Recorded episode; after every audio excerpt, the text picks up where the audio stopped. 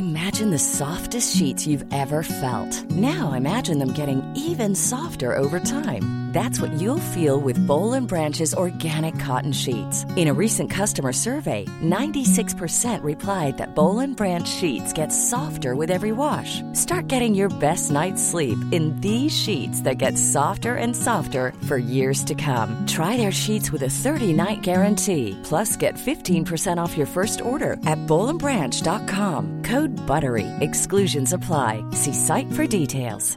Hey, I'm Ryan Reynolds. Recently, I asked Mint Mobile's legal team if big wireless companies are allowed to raise prices due to inflation. They said yes. And then when I asked if raising prices technically violates those onerous two-year contracts, they said, "What the f*** are you talking about? You insane Hollywood ass." So to recap, we're cutting the price of Mint Unlimited from $30 a month to just $15 a month. Give it a try at mintmobile.com slash switch. $45 upfront for three months plus taxes and fees. Promo rate for new customers for limited time. Unlimited more than 40 gigabytes per month. Slows. Full terms at mintmobile.com. Hey, clever friends. If you'll be in New York City this month for Design Week, I want you to come to the Emerging Designer Showcase. It's at the Javits Center during ICFF on the main stage, Sunday, May 19th at 4 p.m. Think of it kind of like lightning round mini critiques plus professional speed dating all rolled into one. And it's genuinely entertaining. Here's how it works. On stage, five rising design talents will each present their work to a group of illustrious industry professionals for real talk advice and critical feedback. And for better or worse, this all happens in front of a live audience. We've hand selected a phenomenal group of designers for this year's show, and we have a star studded lineup of very discerning industry pros who will be up there with them. The Emerging Designer Showcase is presented with media partners Clever, that's us, and Design Milk, and with support from American Standard and Lumens. Again, that's Sunday, May 19th at 4 p.m. at ICFF at the Javits Center. You can register to attend for free at icff.com with our special promo code DAPMCLEVER. See you there.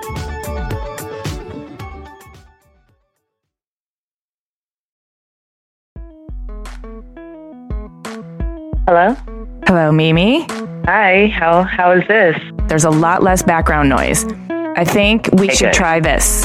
Oh, wait. Okay. I'm getting some echo. Are you getting Yeah, that I'm echo getting too, some Jen? echo too. Oh no, okay.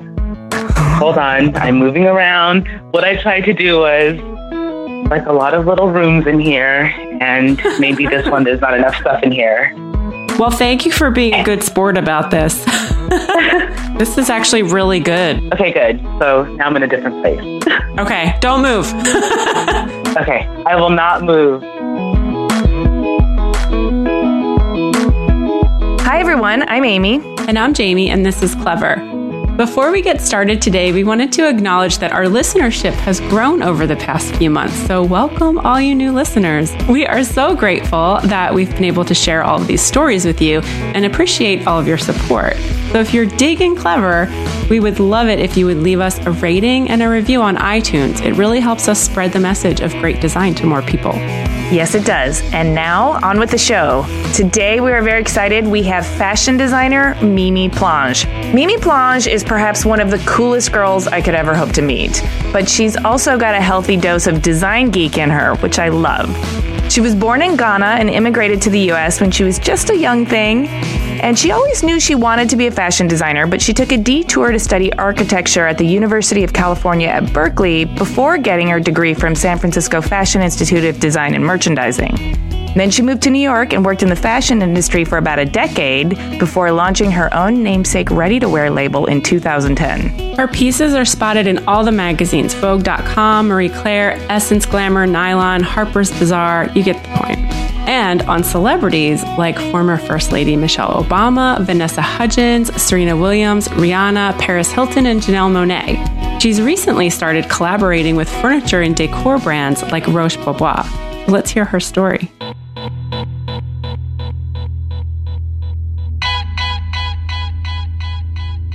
Name is Mimi Plange.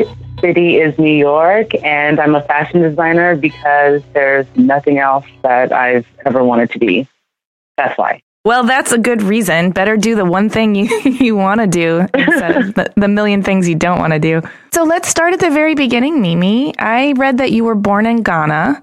Can you kind of paint the picture of your childhood for us? Like, what was your town like, your family, your upbringing?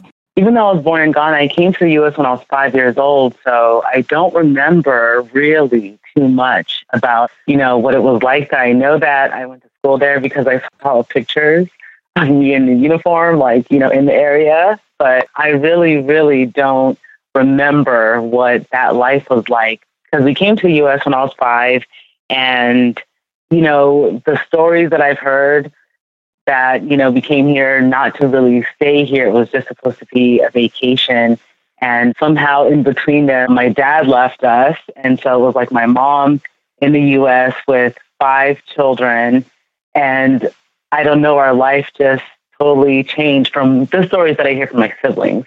And so growing up for me was what I do remember from the start of like coming to the US and we, we started in California and started in a town called Ontario. And we were all kind of split apart in the beginning because my mom had to have like her friends or people that she knew that were from our country or people that, you know, family members or friends, they all like took us in. So we were all separated. And I was with one of my sisters, and then one of my sisters was by herself, and then my brother was with another sister, and then my mom was just like working all the time to like get us back together. And then, you know, she did. All my siblings are like five years older than me, and then I'm like apart, and so I've always kind of had my own little world, like living within these little. They seem like you know such adults to me, I guess, when I was little, just kind of like being in their world and being their space. So we finally all got together like a year later, and then we started living in Ontario, California, in a not so great neighborhood. But you know, we lived there, and my siblings were like really into scary movies, and so they would torture me, and I'd have to watch all this horrible stuff, like movies like Faces of Death. Oh no! Oh my god! Like, and I was like a little girl, but they didn't care, and we would watch like all these. I mean, they love scary movies, and then on the flip side of that, like there was all this like fantasy, like The Dark Crystal and Labyrinth, and all those movies like that, and Star Trek and Star Wars and that world. And so that was kind of like what was going on in my house, and so you know, we were in this world that just wasn't like a really good neighborhood, you know, to be in. And then like we had this inner life that was, you know, filled with like fantasy and, and I guess escape. That was kind of like what was going on in the house. It was always like really fun, despite everything else that was, you know, happening. So you, you mentioned that your dad left. Did you feel abandoned? Do you have a relationship with your dad? What was your relationship like with your mom after that? I didn't feel abandoned because I don't remember him that much. And so for me, I think being around the age five and six, like when things like that happen to you, I don't know how, I mean, it affects people differently, but for me, it's just like he just wasn't there. Mm-hmm. And I didn't think of it very much. If I would go to like a friend's house or something like that, and then I'd see their parents together, you know, I'd probably, I'd notice it a little bit more. But, you know, I felt like, you know, my mom was like everything to me because for me, seeing her like worked so hard to, you know, make sure that we were all okay and all the things that she was doing, even though I didn't see her very much when I was little, I knew that, you know, she really loved us. Like it always felt that way. You felt that undercurrent of like strength and support and scrappiness on your behalf that made you feel like loved. Yes. Yes, always. Like, and it wasn't like something where it was like I had to see her all the time to know it or she had to even say it all the time. It was like, you knew from just her every action and everything that it was all for us. So I didn't feel like a loss. And I think it's only because I was so young. And your siblings, how did they process this? And did you feel like you had this experience a little bit vicariously through them? Or did they protect you from any sort of trauma that they were going through? I think it affected them more because they knew him you know, um, more than I did. And I could see it through, especially like just growing up and getting older and things that we say to each other and who's longing to see him and who wants to go see him and or things like that that we just talk about now. I can see how it affected all of us differently. You know, there's more of like a connection. I mean, it's sad to say it, but I mean, it's just what it is if you don't, you know, know, or I mean, I don't really know. So I just think there's more of a connection with them than there is with me because I just don't remember, you know? Your life in Ontario, which you kind of described as not a great neighborhood and a lot of fantasy and fun going on in the home and consistent love from your mom. And it sounds like a close knit network of siblings. Did you feel displaced or did your siblings feel displaced or did you feel like it was an adventure or somewhere in between? I think that I've always felt displaced. I've never really seen myself fitting in you know, we came from somewhere and then I came into this world and inside our house, the dynamic was very traditional. I mean, everyone spoke the language at home and, you know, we ate traditional foods at home and things like that. And then, you know, outside of that, I'm pretty much the most Americanized one because I came here when I was very little. So then I had this whole dynamic of like my friends and what was going on in their world and what it was like for them to experience you know, being born here and growing up here and having this culture. So I always had the two different, you know, cultures at the same time. I've always been able to have a lot of different, I guess, worlds and different things going on around me because we were always like doing different things. It was like my mom, you know, she made it like an effort to tell us that, you know, we weren't poor, even though we kind of were poor. And so, or, or tell us that it was like, you know, a state of mind or it's not, you know, this is not who you are. You know, she made it a point to make those things very, very clear. So it's just something that I think we all kind of grew up believing. Did you stay in Ontario and go through high school in that area or did you move? We moved to Rancho Cucamonga, like in right in junior high school. and moved into a completely new neighborhood and had totally different experience. So we went from this life where like everyone had been saving saving and doing all this stuff and, you know, having kind of like this tough life. And then all of a sudden going into like having this, you know, much nicer apartment and having a whole kind of new lifestyle, going to a new school that's just different, has like more activities and offering more things and, you know, showing me like just new things that I hadn't seen in the neighborhood that I was in before. But I mean, I'll circle back to say that like growing up, even though like we grew up in a bad neighborhood and things like that, I did have some exposure into the creative arts because I was like a doodler. I was always, I think, because I was always in the fantasy zone of wanting to watch all these like crazy movies like the legends and all that stuff. And I just think it always made me want to just do something that was art related and creative. What was the reason for that move? What prompted the move? The move was basically the hard work that my mom and, and my oldest sisters kind of had into like saving up and, and changing our lifestyle, you know, and then we got to move to, you know, my mom had a better job at that time. She had done all these things that she needed to do to get to a certain point, And then we just ended up moving to a better neighborhood so we could go to better schools. So you were doodler, you know, you used creativity as a sort of escape, as a lot of young kids do. Were your mom and your brothers and sisters, were they supportive of that hobby? I think they didn't think much of it in the beginning. I think that they noticed it was something that I did very often, but I just don't think that they paid attention to it because my mom, to her, like everything that was, you know, really being amazing was becoming like a doctor or a lawyer or something practical, you know, and she'd always talk about like the arts as being like some some place that's fun that you can do on the side, but you probably right. won't really make money doing this like kind of activity. yes. right, right. So exactly. She was always really clear about that. I don't know. I just we we all played like musical instruments, and that was kind of my thing back then too. Was I really oh, wanted to play? be a musician? Flute. Ah. Yeah. I was a little flute player, and I was kind of into. I started when I was seven, and I took lessons and I did competitions. And I played all the way up up into college, and then I decided I was going to do something else. So we were always involved in some kind of the arts. But I was lucky to have, I, I guess I would say, an uncle because in our culture, like anybody who's older than you or whatever that comes to your house, that's your your mom's friend or something like that is, you know, your aunt or your uncle, anyone. So you just have to give them that. So I had this uncle that used to come, and um, his daughter and I were the same age. And he was an architect, and he also was a painter. And he used to come and pick us up during the summer to go to his house and have lessons and things like that. And he would make us watch movies like Amadeus and we would listen to operas and he would ask us, you know, how we felt about them. And he would have us draw each other and just like everything was like an art lesson or a lesson about some kind of culture or the past or something historic and and I just remember just loving it, you know, everything about it.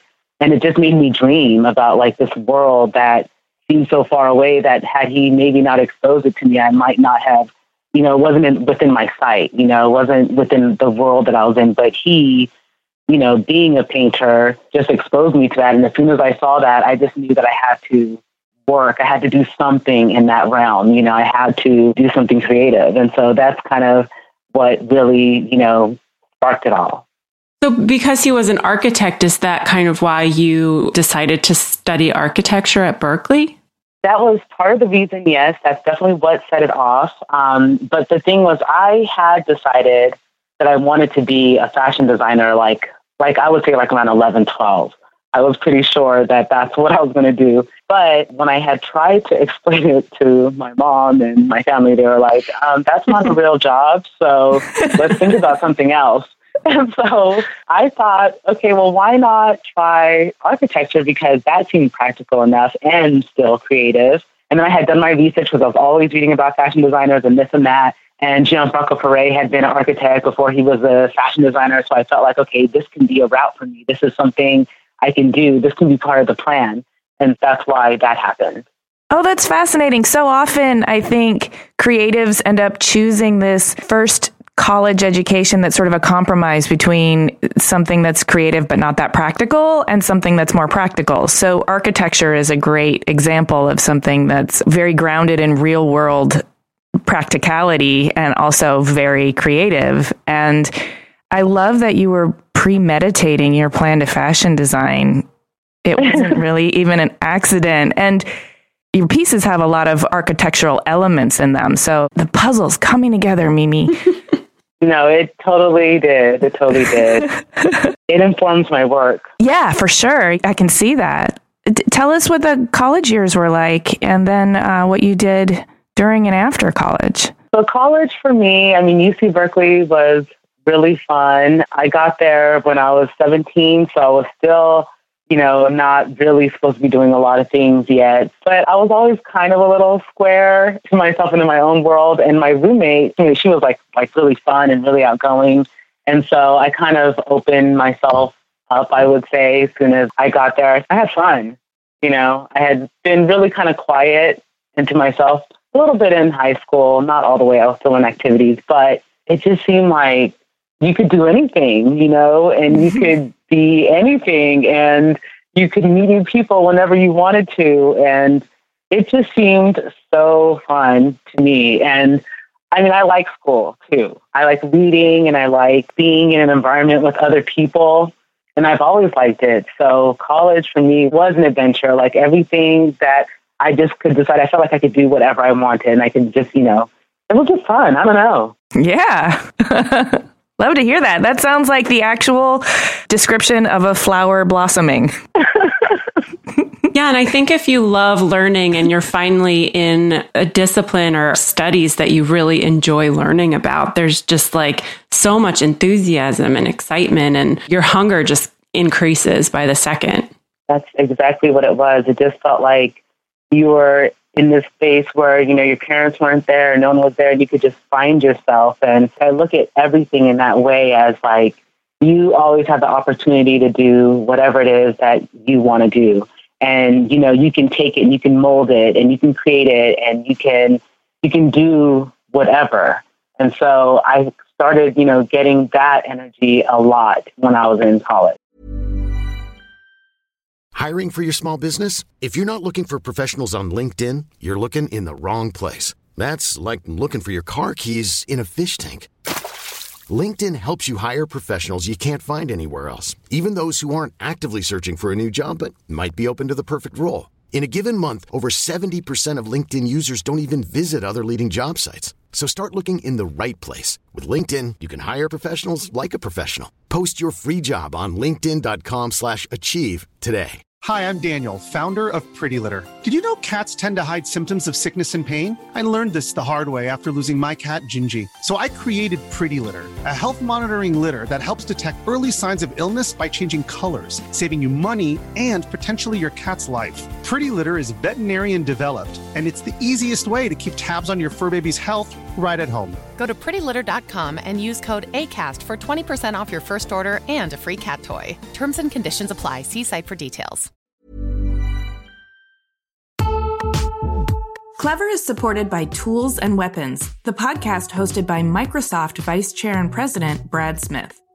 A recent episode took Brad to Venice, where he connected with Yves Ubelmann, a partner whose company, Iconem, has developed a game changing technique for creating digital architectural models so comprehensive they've been dubbed twins.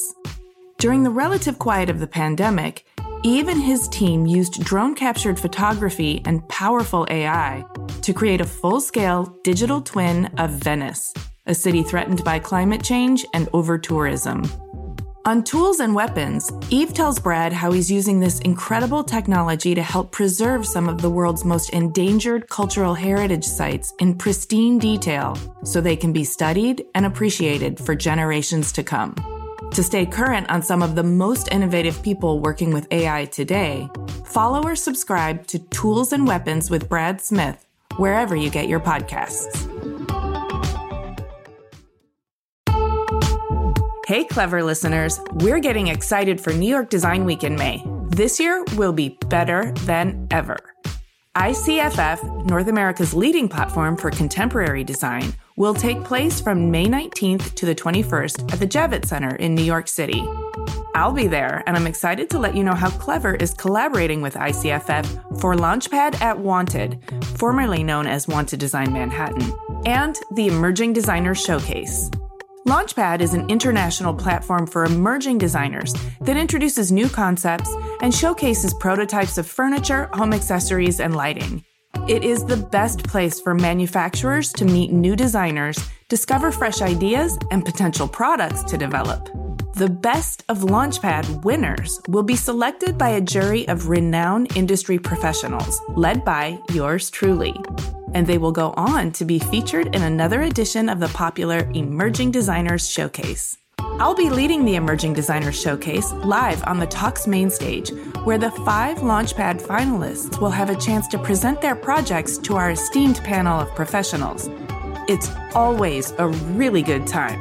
So mark your calendars for Sunday, May 19th at 4 p.m. Both Launchpad and the Emerging Designer Showcase are presented with media partners Clever, that's us, and Design Milk, and with support from American Standard and Lumens.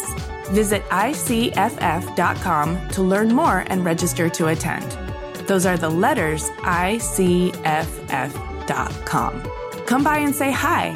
I would love to see you there.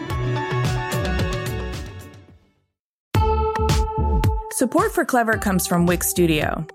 Instead of reading you another, let's be honest, boring ad script, Wix Studio just sent me this wild looking Alice in Wonderland themed website to scroll through and tell you about. So, whoa. This is not the web I'm used to. There's something called mouse parallax, which makes it feel like you can go deeper into the screen. And as I scroll down, it's like I'm falling down the rabbit hole, and things are moving in depth and perspective. Even my cursor has morphed into a glowing little orb. There are all these no code animations that make this place feel organic and alive. And Alice is wearing some pretty cool shoes, by the way. Okay, I know I'm mixing up my narratives now, but we are definitely not in Kansas anymore. Your turn to go down the rabbit hole. Build your next web project on Wix Studio, the platform for agencies and enterprises. Can you tell us about the transition from architecture to fashion? Because you did go to get a fashion degree at San Francisco a Fashion Institute, right? Yes, I graduated, I think, in May, and I started fashion school that July. And I just wanted to do like an advanced program and be done and move to New York. Like it was all still part of the plan. And that's just was different. I mean, at Berkeley, I think I was having more fun, but I was really happy that I got the education that I did at Berkeley to show me like the world of being with a lot more of a variety of characters.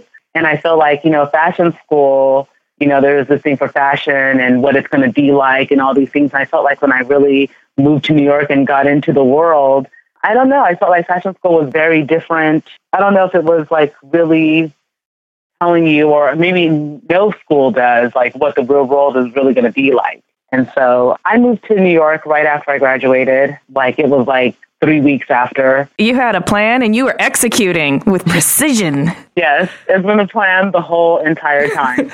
I know, I'm crazy. So, yes, I moved to New York and I was like, okay, I'm going to find a job. I don't know what I'm going to do, but, and I didn't know anyone in New York.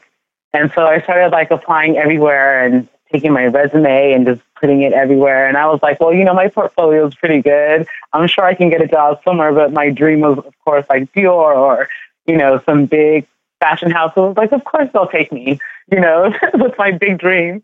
And then I got to New York and I was like, oh, maybe it's not going to work like that. And then I started learning that there's a lot of fashion companies and you know, some that they never really talk about in school, like all these like bigger companies like fast fashion and like I would say the bulk of the industry is made up of these, you know, brands like Express or, you know, mid tier. I think a lot of times in fashion school you're always thinking about, you know, LVMH and Dior and like the top, you know, cusp of it. But there's fashion on so many levels, on the contemporary level, on the Missy level, and there's maternity wear and there's children's wear and there's, you know, all types of things. And so you know, you get to New York and you're in the fashion industry. And I got my first job as a merchandiser at this jewelry company.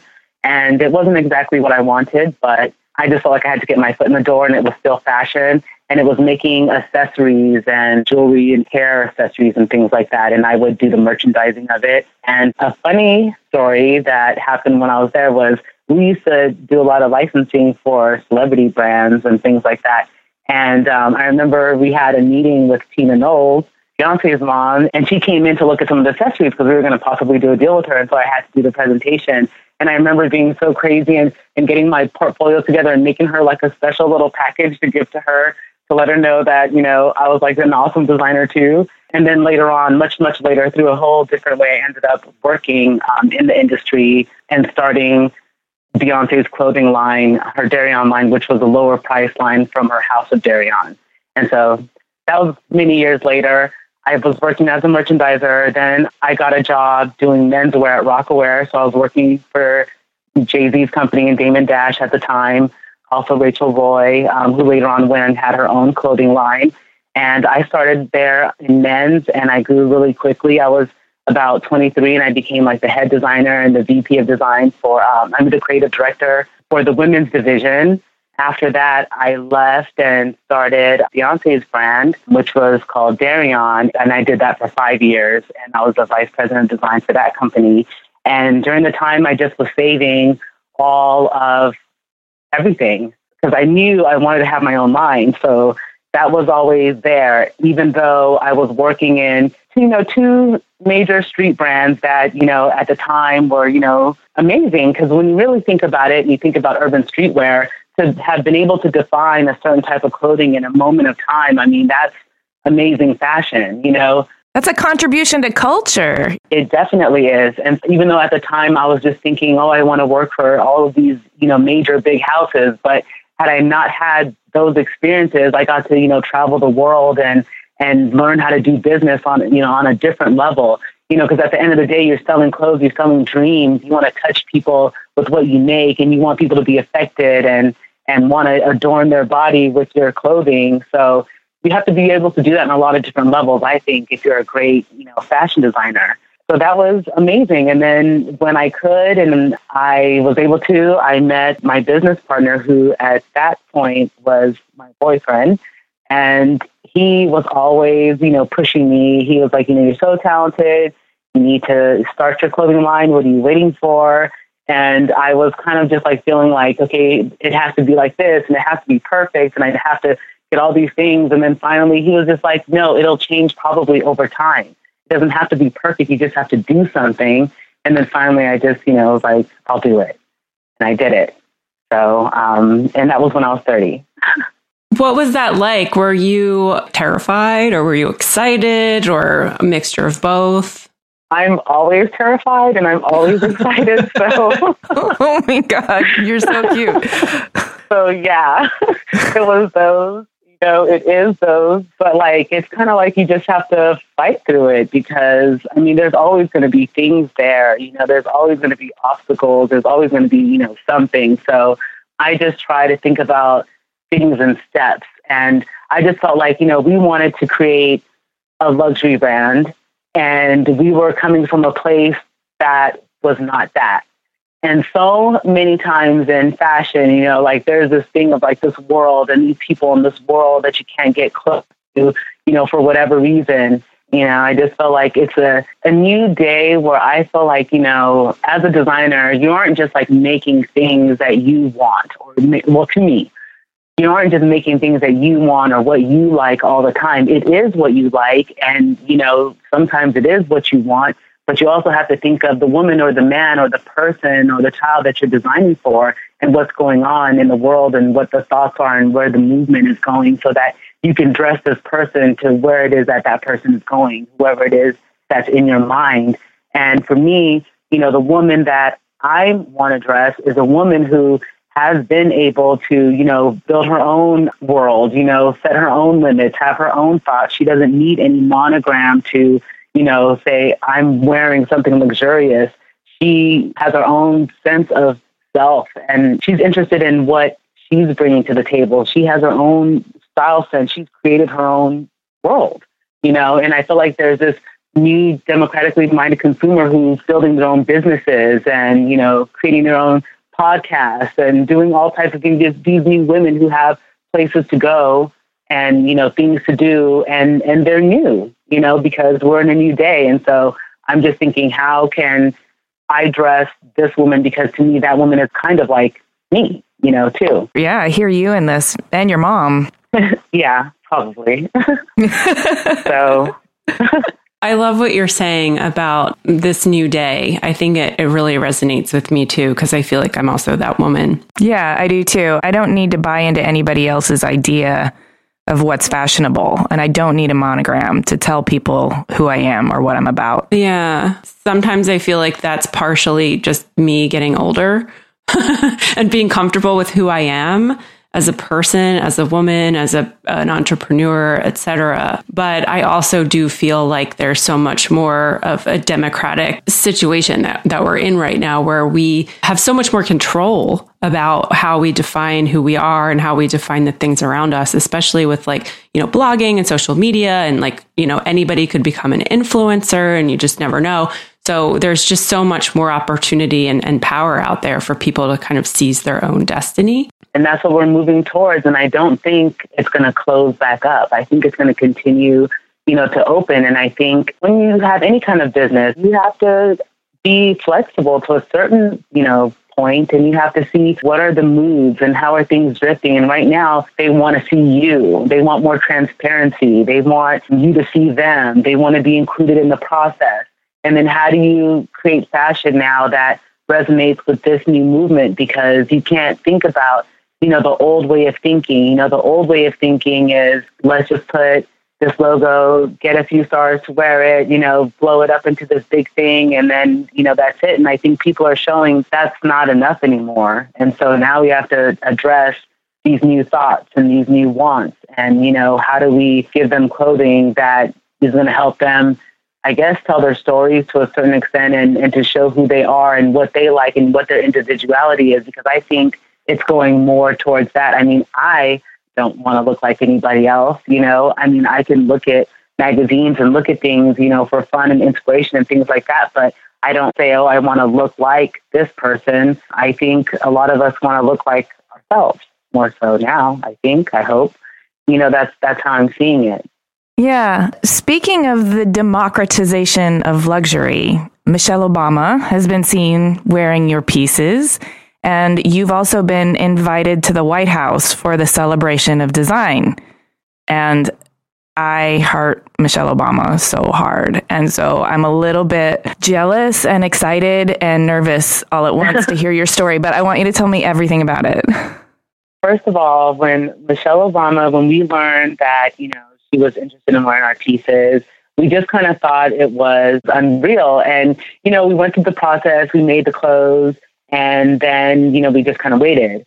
And my sister was the one who texted me at that time. I was actually still working and I was still doing like a lot of freelance work. So I was somewhere, you know, working. My sister texted me and said, Oh my gosh, Michelle Obama's wearing your skirt on The View. And I was like, oh my God, I need to get to a TV. Like, I need to get to a TV screen like right now. And there was like no TV anywhere. I couldn't find anything. And so I was like going crazy. I was like, I hope you're like, you know, recording everything. And it was just like, it just didn't really seem real. It didn't, I mean, I was totally thrilled. But when I talk about it, it's just, I don't even know what to say still because you just could never imagine that something like that could happen. You know, it's just so rare. And I felt like, you know, when she when she came in and she's been so supportive of so many designers, but there's still so many designers, so she's still picking through and you know seeing you know what she she wants to wear as the first lady as somebody who's presenting you know this this country and so i mean my mom will like tell the story like so many times she was like you know this little girl from ghana and she came here and she was dressed you know the first lady and she like goes crazy about like the whole story but I just think it's it's crazy. I don't know. It's unbelievable, you know.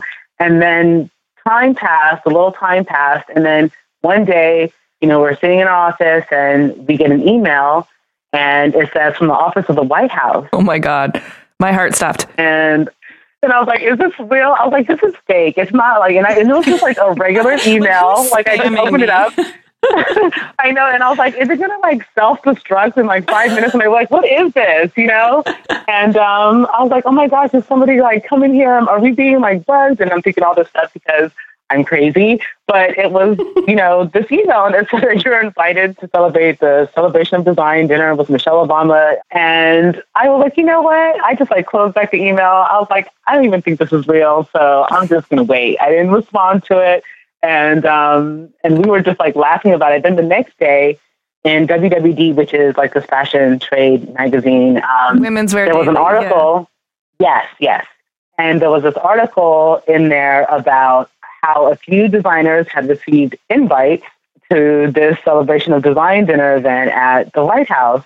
And then when we saw that, we were like, oh my God, it's real. You know, it's actually really, really real. And so we were like, we better respond before they change their mind. so, you can't be ghosting the White House. you know, so we signed up and then I, I didn't tell anyone. I didn't tell anyone. I couldn't even tell anyone because it was like, you know, it wasn't really real. It was like, are you going there? And I was like, until it happens, I'm not saying anything. And we were like, we're going to shut up. We're not going to say anything. and we're just going to go. And so then the day came and and then it was really, really, really real. And we went, and it was like amazing, amazing, amazing. And um, we met Michelle Obama, and she was so sweet and so wonderful. And she said she liked my hair, which is really crazy. So that made me happy. And, um, and um, that was it. And so we just had like the best night ever. And all, you know, all the designers who've ever dressed her um, were there. And also, it was also an event. There were like a lot of little seminars for children who wanted to be in the creative field. So it was also, you know, great in that way. It was informative, and there was a lot of designers there to to give talk. It was it was amazing. I mean, it's definitely, you know, a chance of a lifetime thing to celebrate and to have her. She actually greeted every single person who was invited. You know, it was amazing. I absolutely love what a champion of design she's been. And she's used her time as FLOTUS to really push forward the cause of design and the value of it to children, which is, uh, it makes me get all emotional. I, just, I just love, I love what a champion of design she is. And I'm so thrilled for you that you got to have that experience. That's so awesome. I mean, seriously, like that's an American dream story. Like, you know your family moves to a country and you're all in in you know you have to be divided up and then one day you're dressing the the first lady that's just like huge and awesome thank you I do want to ask you about running your own business. Did you have any business experience before you? Well, I know that you had worked in, in, a number of other labels, but did you take any of that forward with you, or Did you take any business classes when you were in school? Well, when I was in college, I did take a few business courses because I was thinking about minoring in business at some point, but then I decided to minor in theater instead. And so I did take a few courses, but I think I really learned a lot about the business through the growth spurt that I had, you know, during the years that I was working because I got a chance to listen a lot to, you know, the upper management team. And especially when I became the VP of design, it really opened me up into what it's like to work with a lot of different people and to make things happen. And I think a lot of times when you're a designer, sometimes, sometimes, you know, we can be brats about things that we want, or, you know, when we want things a certain way, or have to use a certain button, or it has to be this fabric and things like that. And then taking it on a bigger scale where you're thinking about it for the business and what makes sense and what can you do to bring the price down a little bit so that more people can buy it and you know things like that and so i think it gave me the other side which i think really balances out a lot of the business decisions that we make because it's not just about creating all of these you know crazy you know fashion things you know but there has to be a balance you have to make some things that you know maybe can go into a museum and be that thing, but you also have to make things that women can wear every day, you know, not just look at it and say, oh my God, that's so beautiful, but I would never wear that because it's a business. And so if we're only looking at it and never want to put it on our bodies, then we're not doing what we're supposed to be doing either. So I think it gave me a lot of the other side of like, you know, the business decisions that, that are being made, like even simple things as ratios to how many tops you make to bottoms and how do you deal with stores, you know, what incentives can you give them to make them want to come to you and look at your brand?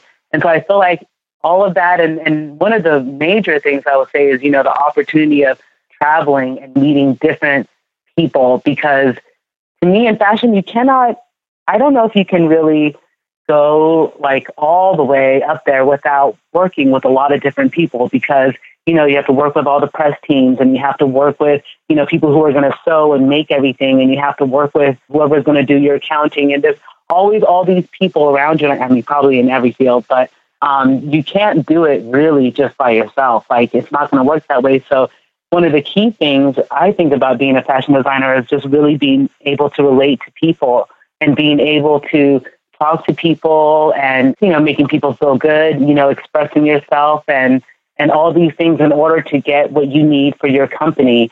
And so for me, over time, I would say that all the experiences that I had, you know, I think that I do use them, I do pull them forward. The only thing that's different is the design is different. You know, the fabrics that I'm using and, and the approach to design is very different. But when it comes to understanding that you need marketing, but sales and production, all these other things need to come together, I think I got a lot of that from there that I can use, but not so much aesthetic and design and the process. So, I mean, that integration of the business process and the creative process is such an important balance that you need to strike in order to be successful. So, on that note, I want to talk a little bit about your creative process. For our listeners, you should Google her work right now if you're not familiar with it, because her pieces are so striking. And by looking at them, you can see this collage of all your influences, right? They're historical, traditional, modern, and architectural, multicultural, and theatrical, and flattering all at once. And so I can really feel how you've integrated all these different aspects of your life, all this different influence, and then the fact that you're turning this into a successful label and business means you're integrating all the stuff that you've learned. What's the workflow like when you're designing a collection and how do you get inspiration on demand? I love history and I love researching. So a lot of it is like that's where it comes from. Like I go to the library, I'll go to museums. I love stuff like that. And so the inspiration usually comes from the past. And for me, because I want to explore a little bit of, um, or a lot of an inspiration that's from Africa, and I use the term Africa loosely because I don't pull from any specific country you know, I am from Ghana, but I feel like because I moved here to the US and I live in this like melting pot and it's been this, you know, cultural mixing, I feel like that's how I mix it, you know, when it comes to Africa too, because that's what I know. You know, that's been my experience. So I'm just relating it in that way. So I move in, you know, from country to country. And what I'm interested in is the body of Africans, you know, before really pre-colonial times, because I want to know what what were the practices that were being done to the body as adornment as if you know if you weren't wearing like full clothes how were you showing was it just a nude body? Or you know and then there's all these ideas of the decoration and where it started and that really really fascinates me you know like taking flowers and putting them on this part of your body or that part of your body or you know making tattoos or scarifications which a lot of my you know work is based on I take those ideas because a lot of times when we think about African fashion and what it means, you know, what that is, you know, automatically we're thinking about prints and all these, um, you know, bright colors and all these things. And, and yes, we can think about those things too.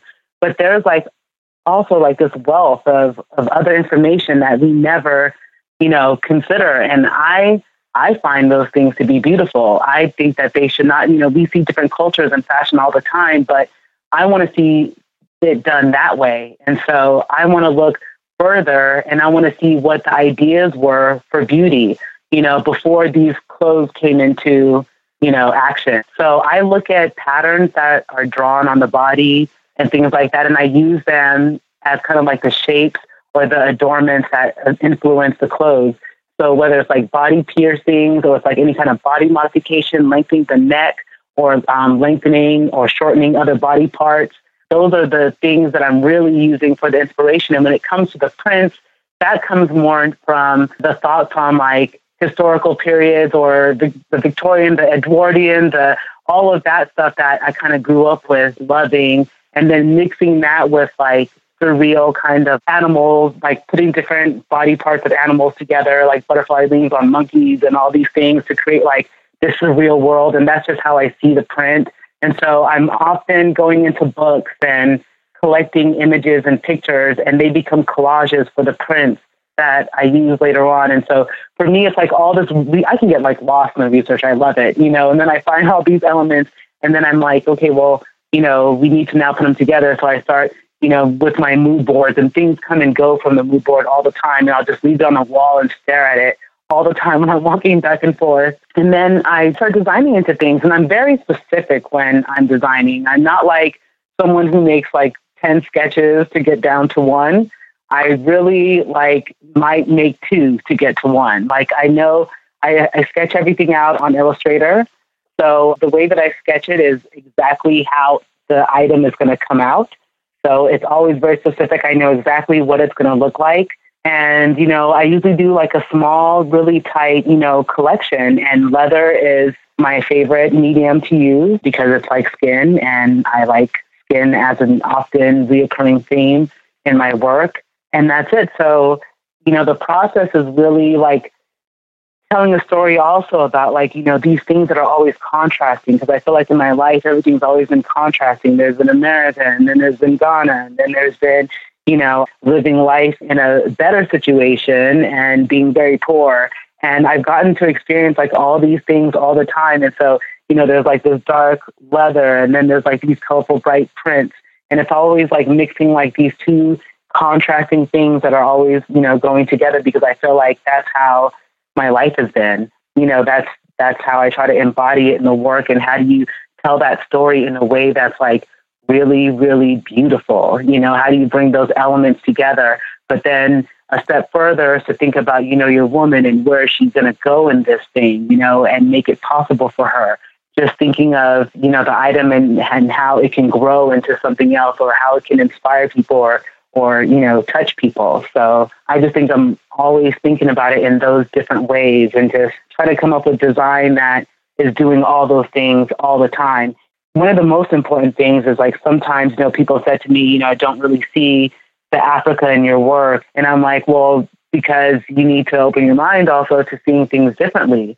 There's so many parts of Africa. I mean, first of all, that term is like, it's so huge and there's so many countries and there's so many tribes and there's so many cultures and there's so many languages that, you know, yeah, there's a lot of things you probably have not seen yet, you know, and um, hopefully we'll get to see even more and more and more. And so I just want it to be from a perspective that you first see the item and the item itself is just beautiful. And then the inspiration as to where it came from and all these things and all that stuff. But we're making fashion. So, you know, that to me is like the most important thing that the, the design itself is right, you know, within the inspirations and all those other things you can engage with your work on that level, right? It's beautiful and the beauty is what draws you in. And then the more you spend time with it, the more you can kind of develop a relationship with it and start to unfold all the inspiration. But you can also tell that you've really crafted it with this idea of it having a life of its own, of it leaving your studio and and going out into the world to influence the world in a certain way. Anyway, that's my take on it. It definitely is a bright spot in the fashion world, I think. So, thank you for taking us through your creative process. I felt like I got a little window into the mind of young Mimi Plange, like the one who would get lost in fantasy and stuff. Because when you started like talking about it, I was like sucked into like the the Middle Earth of of your mind. it was amazing. Mimi, your work came on our radar over at Design Milk because our team happened to be in Atlanta for Modern Atlanta, the Design is Human Festival this year. And you recently collaborated with Roche Bobois on some of their iconic designs using your fabric. Are you kind of creeping your way into the home arena? Do you foresee like a Mimi Plange interior collection? Definitely, for sure. I mean, to, to, even take it a step further, like today, you know, there's all these things around fashion and what it is and what it is not. And I just feel like you don't have to look at it in the way that we've looked at it in the past. Now, it seems like when people come into the mix with any kind of brand or something, it's not that unheard of to hear that that person also has another business here and another business there and another business there. And so I think that now you have to touch people on a lot of different levels. You know, if you can touch them musically, if you can touch them intellectually, if you can touch them physically, you know, people who, you know, they show you lifestyle all around. This is the way that I eat. This is everything about, you know, the culture that I'm into and what I'm interested in. And I feel like having a brand now, it has to be something that can extend further. If you want it to be global, if you want it to be lifestyle, and that's what the goal is. You know, I don't want to stop at just clothes clothes are awesome and clothes are great. But I think, you know, more so than anything, we're really now on the course of building a brand. And so we want these other elements in there. And, you know, we want to do these lifestyle, this, you know, whatever it is, eyewear, shoes, perfumes, you know, we just want to keep it going. I'm really excited for that. Okay, so shifting gears to your personal life, I wonder if you can share with us, like, outside of work, what do you find to be one of the most fulfilling aspects of your life. And the other side of that coin is what is also a challenge that you are still working on? Hmm. Well, one of the most fulfilling things I would say is that my business partner is actually my husband. And at the same time, it's also the most challenging thing, you know, that we're working on. Is this the boyfriend who pushed you to start your own label before you were ready? Or before you thought you were ready, but you actually were ready? You just didn't know it. yes, it is Yay. that same individual. That guy turned into husband. He must be a good character. He is an awesome character. He's like a pusher. You know, he's not going to let you feel like you cannot do anything. Like, I don't know. He is like, um, what is it? Like a leprechaun or something? something that brings you good luck. you can like put in your pocket and keep with you. He's like something like that.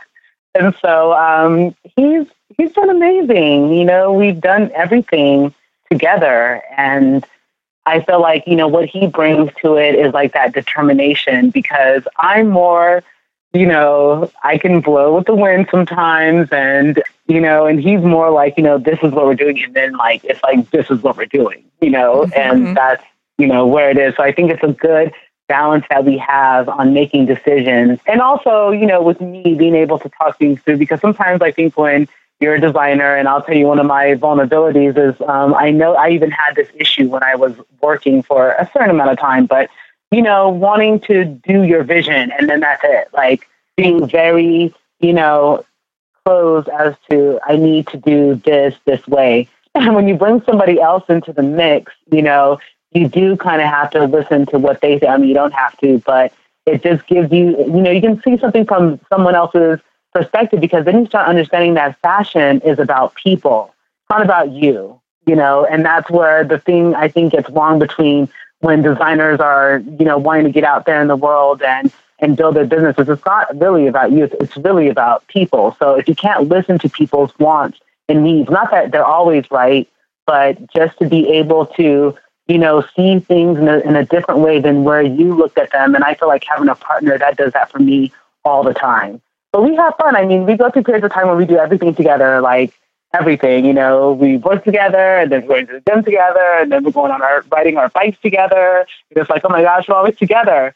You know, and then we go through periods of time when um, we're a little bit more separate and things like that. But it's been it's been good, and it's like when you are with the person that you work with. You know, I think when people are married or or um, girlfriend and boyfriend, like you, you go to work and you have like the way that you are at work sometimes, and then you have like mm-hmm. this home life. And like, but when you work together, it's like I'm seeing you all the time, and you can't really hide. It's like that's how you are, and this is what you think, and so you get to know your partner, like every single aspect, the ones that you don't want to know, the ones that you do want to know. it's like it's all there. Yeah, you must get to know them so deeply and the full picture. And it must challenge you to get to this place of acceptance, right? Because in order to accept all the things you love about him, you also have to accept all the things that you find frustrating or that you think need work. no, I was like, maybe that was too much sharing. no. no, no. I, I love hearing that because if I worked with my husband, I would easily be jailed for homicide. Very so I admire and respect, and my hat is off to you guys for making that work so well. It, it works. It's, it's good. So if you're working with your husband all day, what's your off duty time like? Do you have a family? Um, do you visit your brothers and sisters? What do you guys do for fun? We love movies, and that's really what is exciting for us when we're not working like crazy people. And I love making fermentations, and I like making preserved foods, like making confits and all this like crazy kitchen stuff. Like my kitchen's like a laboratory and I make like different granolas and like just like little things that you have to pack away and not touch until like eight months later, and then I'm scared to eat it because I think I'm gonna die because it probably has something, but I never do. but I never do. So then I figure, okay, I'll try it again. You know, until I do get sick. so, so that's you know really what I do when I'm alone. I love it. Are there any specific activities you do to keep your mind active or sharp or to keep it creative? Because I know running your own business, sometimes it's hard to continually be inspired or be creative. But is there anything that you do, like a ritual, or do you bring a sketchbook out into nature or anything like that? A lot of it is like looking through books. I really love books a lot. Um, mostly visual ones, not ones with too much reading. But yes, I do love looking at images. And I go to, sometimes I go to the photo library and um, I just like look at, you know, I'll just pick like certain topics and like go through all the images that are in the folders. And I think riding my bike clears my mind. And traveling, especially, I think is probably the biggest inspiration. Like, for some reason, there's just something about when you go somewhere else and everything is new and you know you can think differently and then you can come back to where you were. And i feel like traveling just gives you all these things and experiences. And i feel like it's through the experiences and coming into contact with different people that you know makes it happen. I think it's music a lot of really you know good music music that you know makes you feel deeply and then music that's just for fun. And then just trying to think about you know what are people liking these days? Like, I mean, I don't know. For me, I just like talking to people and hearing what they what they like, you know, right now, or what they're into, or what they're listening to. All those things are like inspirational. Like usually when people are talking to me, my mind is like racing about all these, you know, things that they're talking about. Along those lines, can you tell us like one thing in particular that you've seen or experienced lately that that touched you deeply? That was either insanely beautiful or just resonated with you that left a lasting impression? I don't know if it's beautiful. I don't know how it, I would describe it, but through all the work that we were that we've been doing, sometimes like when you're in it, everything is like going so fast and everything is like spinning out of control. So you don't slow down sometimes and like really see like all the steps that you're taking and that you're actually making these moves and that you're actually doing what it is that you intended to do and that all of that is amazing and you have to appreciate it too because appreciating it is also what gives you more. And you can't take things for granted. And you know i learned that lesson a long time ago but you cannot take any of it for granted because it's all special you know every little step of the way. And so i think you know sometimes when it's like calm and right after when we've done an event we get that feeling of when you rest you can like be able to enjoy it i guess that's really what i guess i mean sometimes I tend to forget that, like, you know, it should be fun too. Yeah. I would say something that inspired me, but it's not like a positive thing, is recently I met a gentleman that works for this organization called Fashion Fights Cancer. And he was talking to me about, you know, the seminar classes that, you know, he does. And we're doing a project together. And he was telling me why he set up this foundation you know, he was telling me about like these patients he has and the terminally ill patients. And I think sometimes like when you're spinning and you're doing this thing and it's like fashion, you know, and then like there's like this real thing also that's going on in real life, you know, not just the fantasy and dream of beautiful things. You know, just him, he was so passionate about his project and the way he was talking about it to me, I was just like, I'm like, I was like blown away, you know, and it's not all that often that people talk to you, yeah, and make you feel something. But I definitely felt something. And then like it did inspire me, like, okay, well what can we do? We can do this and this and it just like made my mind my mind has been racing, I, I would say for like weeks about different things that just came from just that conversation. Yeah, it's really beautiful. And sometimes you do need a moment away because you get like so wrapped up in your own thing and what you're doing. And then you get hit with like a big dose of, of reality. And then you're like, oh, you know, we could be contributing to bettering, you know, people's lives in some way. Yeah. This is where my contribution to society can reach in a little bit a little bit deeper and a little bit more meaningful. Mm-hmm. Yes. And that's been another thing. And I, you know, I think about it all the time. And before I used to think of it in the way as, okay, when I get like so big, then I want to do this thing and, um, you know, give back.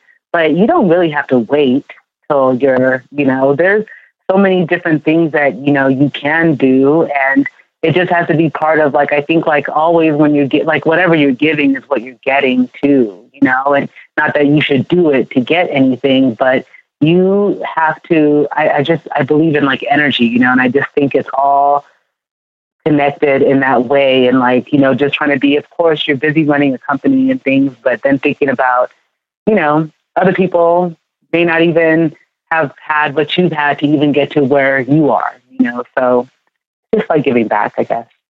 You're a powerful lady.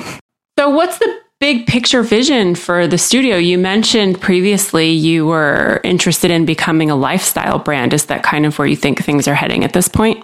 I definitely feel like what we're doing is, you know, very modern. I think it's not, you know, it's not really necessarily about the price point or anything like that that we're doing. I don't even think that those things matter anymore. It just matters like, you know, what's your message and and what are you about and do I want it? That's the goal is to just keep on pushing and to never ever stop. So I don't know what this can morph into, but I don't think I'm ever going to stop trying to morph it into something.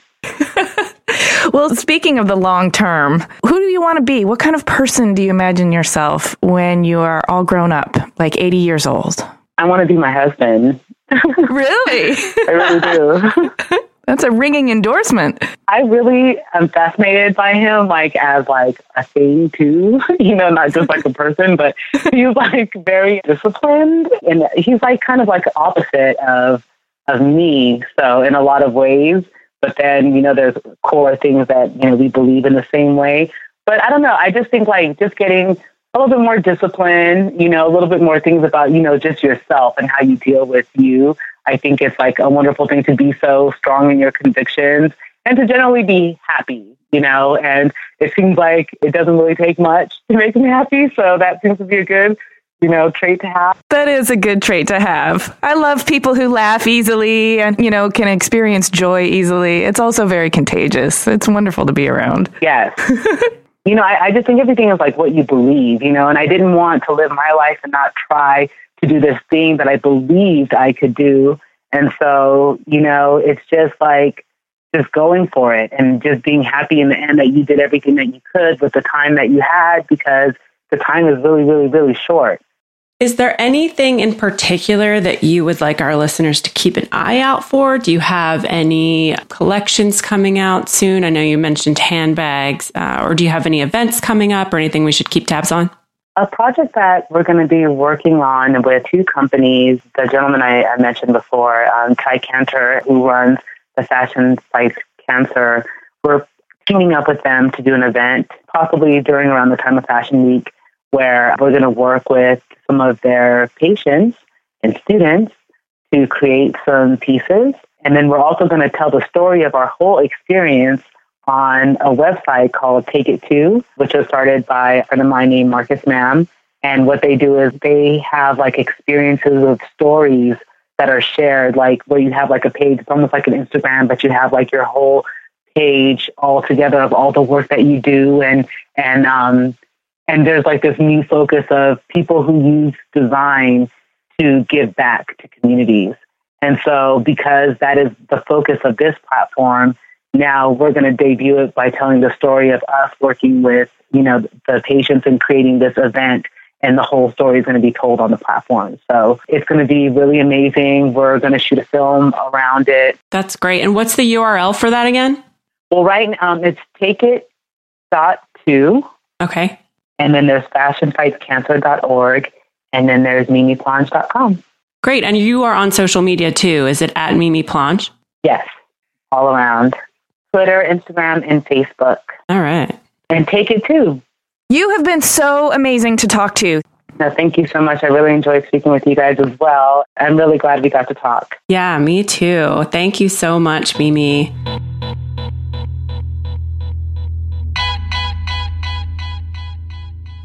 Wow, she's really awesome. I felt like so connected to her during that whole talk, even though like our backgrounds couldn't be more different, really. I loved how she was able to really articulate for us, really paint the picture in vivid brushstrokes of all those different cultural influences, right? Like um, her feeling of like displacement in Southern California American culture, but then having like this really traditional Ghanaian, you know, practices and culture at home with the food and the dress and her family.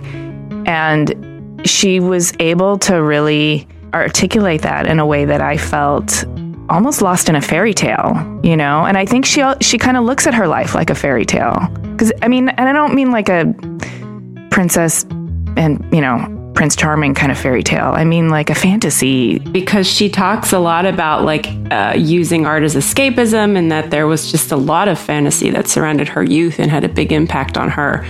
I love how she's been able to incorporate that, but also bring in, you know, African heritage and, and traditions all and mix it all together I love that she talks about, you know, looking at different tribes and different ways that people are adorning their bodies, whether it be with jewelry or scarification or tattooing or whatever, um, and just like mixing elements of, of some of that and h- making animal hybrids, which I thought was really cool. Yeah. I love that she's been able to take all of these traditional things and make them fantastical. She has such a rich inner world, you can tell, that when she pulls in all these influences and they sort of swim around in the consciousness, the unconsciousness of Mimi Plange, and then they come back out in this like reimagined, awesome kind of context. It's fascinating. I know, now I just want to go watch The Dark Crystal. well, I like that there's a there's a powerful woman that inspired her throughout this too. And and she's also found a way to align herself with a powerful man. It's a triangulation of awesome, clearly. Total props to to Mimi's mom too for setting an amazing example and, you know, Mimi taking that to the next level and dressing Michelle Obama. That was an amazing story. Yeah. Okay, now I'm going to go draw some dragons and angels and watch Labyrinth. Thanks for listening, everybody. Please make sure you subscribe to us on iTunes or wherever you get your podcasts. And definitely sign up for our newsletter, read the show notes, and see images of Mimi's work at our website, cleverpodcast.com. Connect with us on Twitter, Instagram, and Facebook at Clever Podcast. We always love hearing from you. This episode of Clever was edited by Chris Modl of Your Studio with music by El Ten Eleven.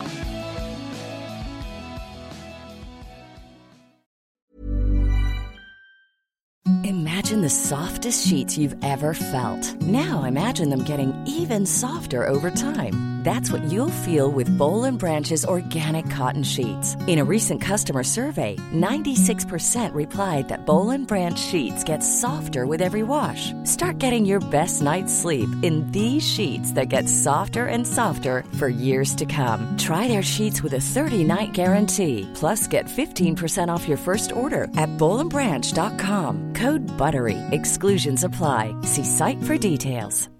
Hi, I'm Daniel, founder of Pretty Litter. Cats and cat owners deserve better than any old fashioned litter. That's why I teamed up with scientists and veterinarians to create Pretty Litter.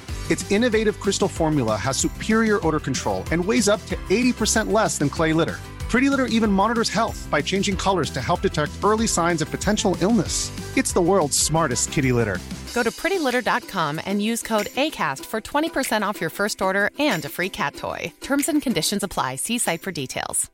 Imagine the softest sheets you've ever felt. Now imagine them getting even softer over time. That's what you'll feel with Boll and Branch's organic cotton sheets. In a recent customer survey, 96% replied that Boll and Branch sheets get softer with every wash. Start getting your best night's sleep in these sheets that get softer and softer for years to come. Try their sheets with a 30-night guarantee. Plus, get 15% off your first order at bollandbranch.com. Code BUTTERY. Exclusions apply. See site for details.